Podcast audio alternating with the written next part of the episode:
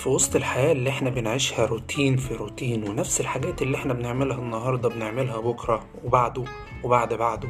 حاجات متكررة كل يوم بنعملها إحنا وبتحسسنا بزهق. ولكن نادرا ما بنلاقي حد يقدر يغير الروتين ده ويعمل حاجة مختلفة عن باقي الناس. الناس تفضل تتكلم عليها سنين ولا وكمان يعملوها. ومن هنا جت فكرة البرنامج إن إحنا نتكلم عن شخصيات مهمة في التاريخ قدروا إن هم يغيروا مجرى حياتهم والناس فضلت تتكلم عليهم ويقتدوا بيهم.